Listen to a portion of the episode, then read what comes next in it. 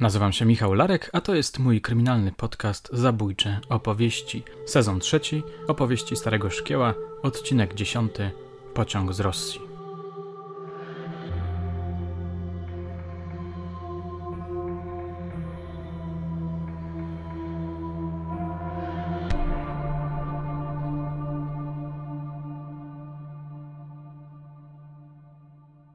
Moje drogie, moi drodzy, ten odcinek jest dla mnie szczególny.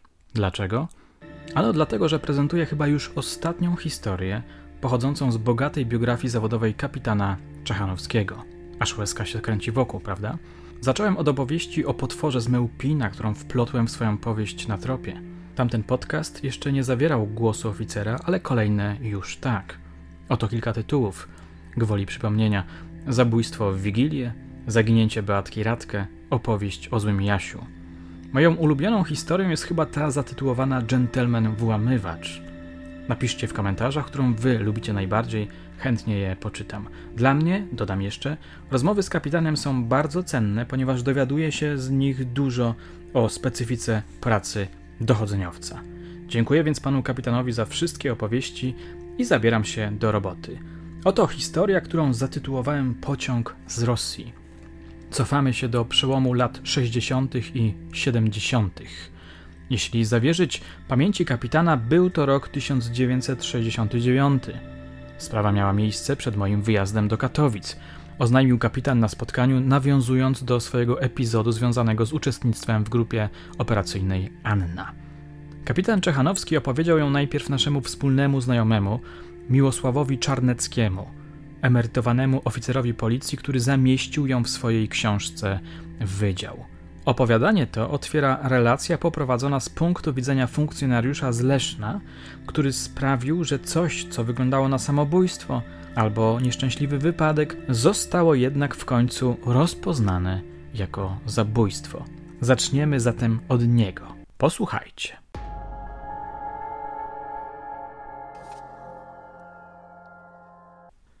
Przy torach kolejowych na kierunku Leszno-Rawicz znaleziono zwłoki starszej kobiety.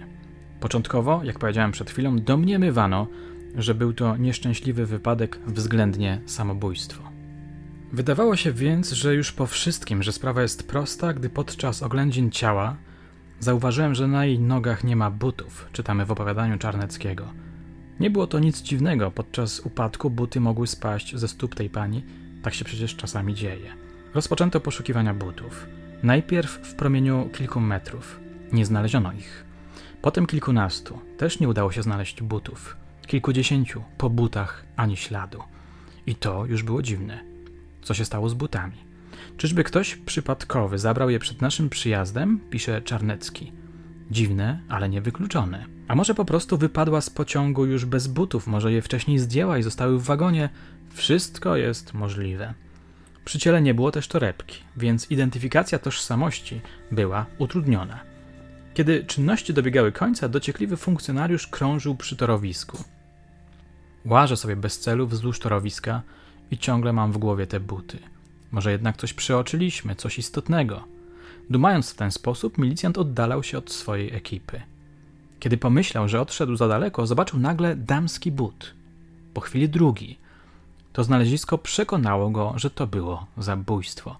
Ktoś te buty wyrzucił z pociągu, stwierdził, zaraz po tym, jak ofiara z niego wypadła. Sekcja zwłok wykazała, że kobietę najpierw uduszono, a potem wypchnięto z pociągu. Rozpoczęto zatem odpowiednie działania.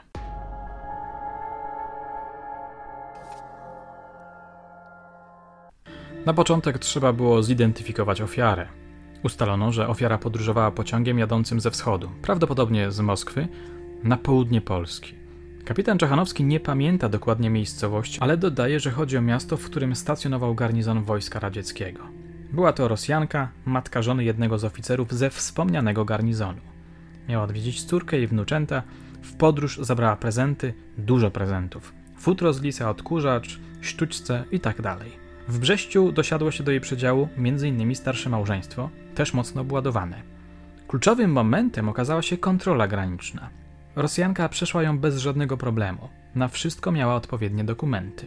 Tamto małżeństwo wszystko straciło ze względu na brak tych dokumentów. Zdaje się, że próbowało posiadany towar przewieźć nielegalnie. Podobno strasznie się zdenerwowało i zaczął nieprzychylnym oraz zazdrosnym okiem spoglądać na Rosjankę. Czechanowski tak to opowiadał Czarneckiemu. Byli załamani. Nie mogli się pogodzić ze stratą. To niesprawiedliwe. Byli rozżaleni i równocześnie wściekli, że tamtej się udało. W pewnej chwili zaczął w nich kiełkować pomysł, aby się jakoś odegrać. Dlaczego jej miało się udać, skoro im nie poszło? Coś z tego muszą mieć. Tutaj robię cięcie i oddaję już głos kapitanowi, który podkreślał w rozmowie ze mną, że pierwszym, najważniejszym dowodem było futro. Posłuchajcie.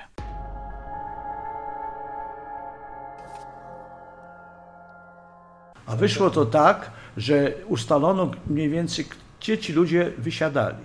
I wysiadali na stacji, dokąd się rozjechali. I ustalono, że jedni pojechali tam, drudzy pojechali tam. I to małżeństwo pojechało, zawsze zapomnę, Świeradowa Zdroju. Do Świeradowa Zdroju. No i teraz postanowiliśmy szukać towaru, no bo co się z tym stało? To futro, wszystko, wszystko. Aha, jeszcze jedna rzecz.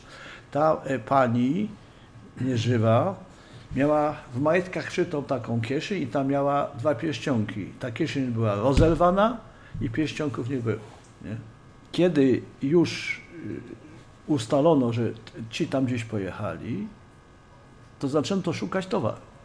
I w komendzie powiatowej miejskiej w Jeleni Górze sprawdzano yy, komisy, nie? no bo gdzieś to się wtedy tak było, że do komisu się wstawiało. Nie? Tam zresztą ci przesiedleńcy Rosjanie, jak przywozili coś, to wstawiali.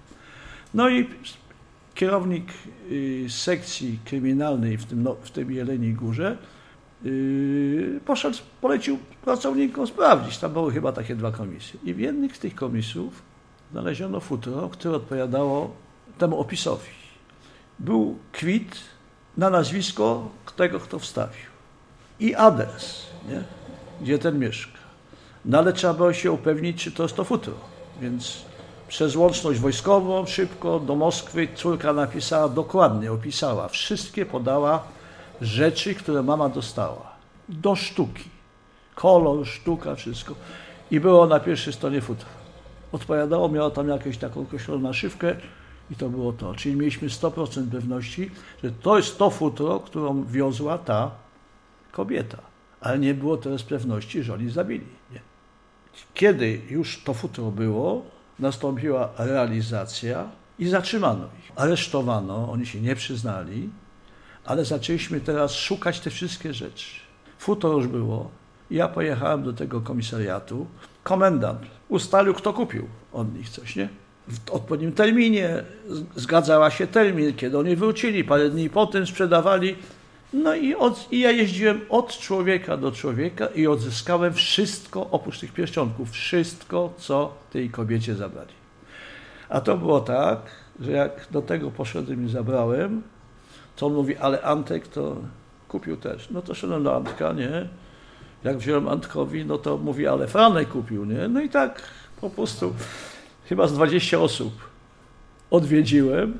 Żeśmy nawet to nie mieścili, potem samochód wzięliśmy, bo to były tam te wszystkie rzeczy, te garnki, te, te, te wszystko było od, od nich kupione. Od tej żony tego, tego sprawcy. I to wszystko zostało odebrane, ludzie zostali przesłani jako świadkowie, powie, tam mamy żona jakiegoś dyrektora szkoły, tam jakiegoś tartaku, nie? No bo to były atrakcyjne przedmioty. I kiedy to wszystko zostało już ustalone, oni już byli w areszcie. Sprawdzono jeszcze raz, powiedzmy, tych WOP-owców. Ci z WOP-u potwierdzili tam z granicy, że ci, to są ci, którzy przekraczali granicę, którzy przypomnieli sobie tą awanturę, którą oni robili o ten Electrolux i o te rzeczy, i że im to zabrano. No i potem zaczęło się, Andrzej Przywieczerski, mój wtedy kierownik, on dostał tą sprawę, on przesłuchiwał ich, a ja potem te czynności wykonywałem. I była taka sytuacja, że jak, jaki sposób go, do jak ich przyznania. Więc najpierw się nie przyznawali, najpierw nie przyznawali ich, ale potem na nią pojechali i powiedzieli, że to, to, to, to, to, to, nie? I ona się przyznała. I powiedziała, że nie mogli ścierpieć tego, że ich zabrali im Przecież to były ich rzeczy, że tego. I zobaczyli tą Rosjankę, więc postanowiłem okraść. Ale ona nie wychodziła z tego przedziału, nie. Nie chciała nic jeść, nie chciała nic, bo chcieli ją tam chyba upić. Bo... I w pewnym momencie ona w nocy powiedziała, że ona do ubikacji chce iść, nie? No to oni powiedzieli, zaprowadzą mnie, bo ona pierwszy raz jechała w ogóle na zachód, pierwszy raz jechała takim pociągiem, bo to pulmanowskie takie były te, wie pan, wagony, nie? I, i zaprowadzili ją w tych laczkach, nie? Do ubikacji. Kiedy była przy ubikacji, to otworzyli, on otworzył drzwi, złapał ją za gardło, wsadził pod spodem rękę i wyrwał jej te pierścionki i wypchnął ją. I zatrzasnął drzwi. Ona wypadła i patrzy, laczki, no to otworzył drzwi drugi raz, wyrzucił i zapchnął. I wrócił do przedziału jakby nigdy nic. I to był błąd. Przez to, bo inaczej by to nie wyszło, nie ma. I wrócił do przedziału i sobie spokojnie pojechali. Nikt się nie interesował, nikt się nie pytał, czy ktoś tu wysiadł, bo oni tam, ci ludzie wysiadali po drodze, oni pojechali do, tam, gdzie wysiedli, potem ten cały towar wzięli jak swój, nie? Przyjechali do tej Świeradowa, rodzina się cieszyła, bo udało im się przywieźć od ciotek i tak dalej, nie? No i zaczęli to sprzedawać. I to był błąd. Nie? I potem y, on się nie przyznał do końca, ale to wystarczyło na to, żeby powiedzmy skazać. Dostali, do, on dostał karę śmierci, a ona chyba dożywocie.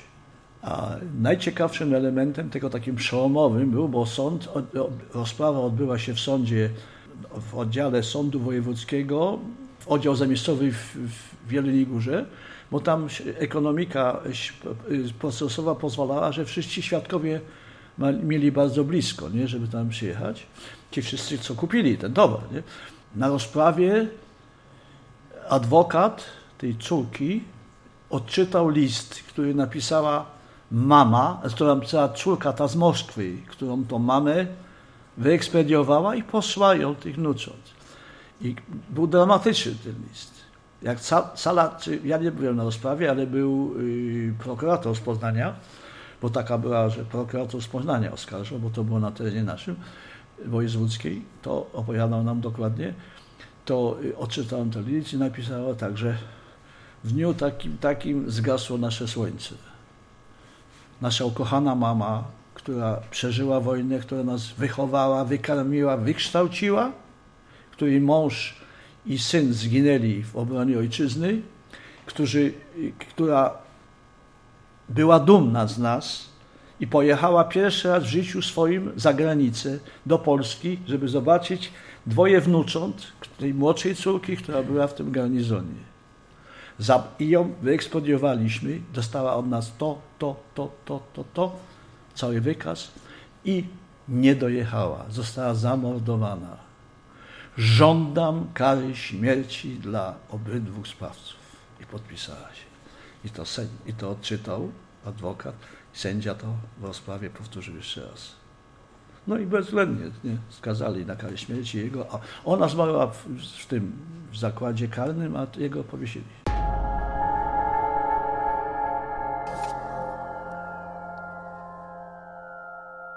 Poprosiłem pana kapitana, żeby powiedział parę zdań o sprawcach. Oni byli oboje przesiedleńcy ze wschodu, szli z armią z wojska polskiego na, na zachód, w taborach. Ludzie o takich najniższych instynktach, typowe takie ciury obozowe, którzy obrabiali wszystkich po drodze, co się dało. I oni byli zdolni do wszystkiego, żeby tylko jak najwięcej nagrabić. Dost, oni dostali tam piękne gospodarstwo, bo przesiedleńcy dostawali. W samym centrum Świeradowa, piękne gospodarstwo, murowany dom, tam trochę dzieci było, nie? Opłotowane, bo Niemcy wszystko opłotowali. On był taki typ, że tam chłopcy, tacy mali chłopcy, jabłka były, nie? I przez dziurę w płocie weszli, to on wyskoczył z kosą i żeby ci chłopcy nie uciekli, by ich zabił. I zebrano tam informacje o nim, z tego wojska. Okazuje się, że typowy taki człowiek bezwzględny, chciwy, skłócony z całą miejscowością, taki powiedzmy wrzut na tyłku, jak to się mówi, nie w danej miejscowości. No to oni byli tam gdzieś pod, pod 70. No, tak. Nieduży taki, ta baba jego też. To był wredny człowiek, wie pan, taki, taki zawzięty. Kiedyś jeden, z, bo siedział w celi u nas w areszcie w komendzie wojewódzkiej i powiedział jednemu z tych, co tam siedział, no i się dowiedzieli, że to zabójca, nie? A tam siedzieli złodzieje, no. I powiedział jednemu, że on tego oficera tam na górze, którego przesłuchuje, to go zatłucze. Nie? No ten złodziej szybciutko powiedział y, profosowi, profos kierownikowi aresztu, że on tam nie chce siedzieć. Chce gdzie indziej, bo tam jest zabić go chce, nie? No to go profos wziął na górę i się pytają, ten pracownik, który prowadził sprawę tego, co tam siedział, nie? Bo to się różni. Mówi, że on chce tam stamtąd. On myśli, czemu nie? Bo tam jest taki jeden, co chce, chce nas zabić i powiedział, że zabije oficera, go słucha. Nie? No to myśmy wtedy szczególne warunki ostrożności nie? pilnowali i, i, i, i, powiedział, i powiedział tak, że jutro zabije nie? na przesłuchaniu. I przyszedł na ten, wprowadzili, myśmy zaczynali kraty w oknach. Andrzej Przywieczerski miał w sąsiednim pokoju taki potężny chłop, twarzy taką zawzięta, kochany człowiek, miał, w razie czego jakby tam on stuknął czy krzyknął, miał przyjść na pomoc. Andrzej siedzi, siedzi, siedzi, tam słyszę, że ten go przesłuchuje, tam nie chce zeznawać, on mawia, kręci, nie? I Andrzejowi się już tam znudziło, zachciał się za przeproszeniem sikać. Więc otworzył drzwi co, już? Nie? A ten mówi, nie, nie, jeszcze nie. I wtedy ten się przyznał, że tak, ja tą babę tam wypchnąłem. I, i teraz, i, no, to oczywiście w sądzie odwołał, nie? No i zaraz napisali i on przyszedł na dół i, i wszedł i tam, a ci złodzieje, tam trzech, co się działo, to już tak pilnowali się w nocy, jeden drugiego pilnował, żeby on, jak się obudził, to się budzili zaraz. Jeszcze postawiliśmy wartownika, potem, no, no, i on szedł na dół, a ten jeden go podpuszczał, mówi, no i co, uderzyłeś tego oficera? A on mówi, nie, bo jak go chciałem uderzyć, to otworzyły się drzwi i wszedł taki i powiedział, co już?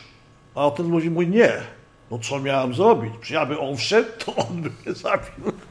A Andrzej przypadkowo wszedł, więc myśmy mieli ubaw cały czas, nie? Mówi, taki siła wszedł, taka siła, taka siła, mówi. I z Andrzeja żeśmy się śmieli. Andrzej rzeczywiście jest potężny chłop, ale takie ręce ma takie, nieowłosione i, i porządny, spokojny tam muchy mnie ale wszedł, miał podwinięte rękawy, nie? Na szelkach, bo takie trochę przekości mi wszedł, tak, jak taki rzeźnik, jak pokazują te filmy o gestapo, nie? że tam podwinięte rękawy byli i ten się wystraszył go. I powiedział, tak, to ja, a potem wycofał, nie?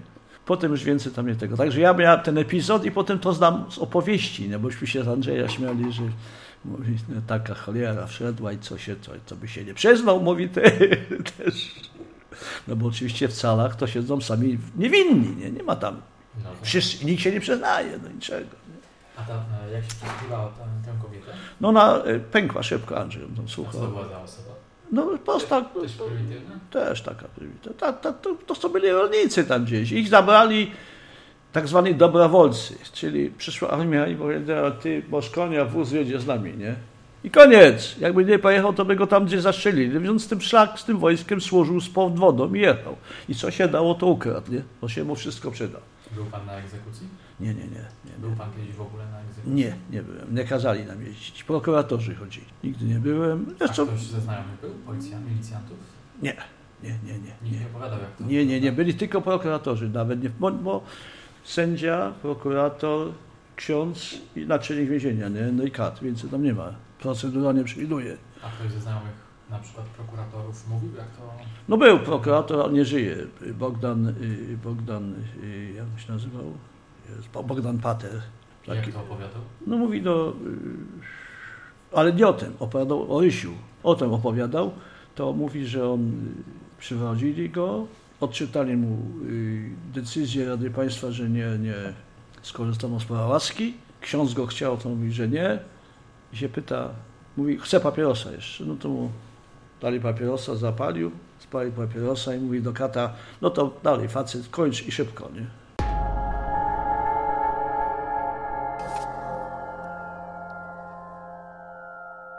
Wspomniany Rysiu to oczywiście Ryszard S., potwór z Mełpina. O tym podcaście wspominałem wam na samym początku. Moje drogie, moi drodzy, na dzisiaj to już koniec. Dziękuję Wam za uwagę. Subskrybujcie mój kanał, lajkujcie ten podcast, piszcie do mnie, dzielcie się swoją wiedzą o kryminalnych sprawach. Do zobaczenia, do usłyszenia już niebawem.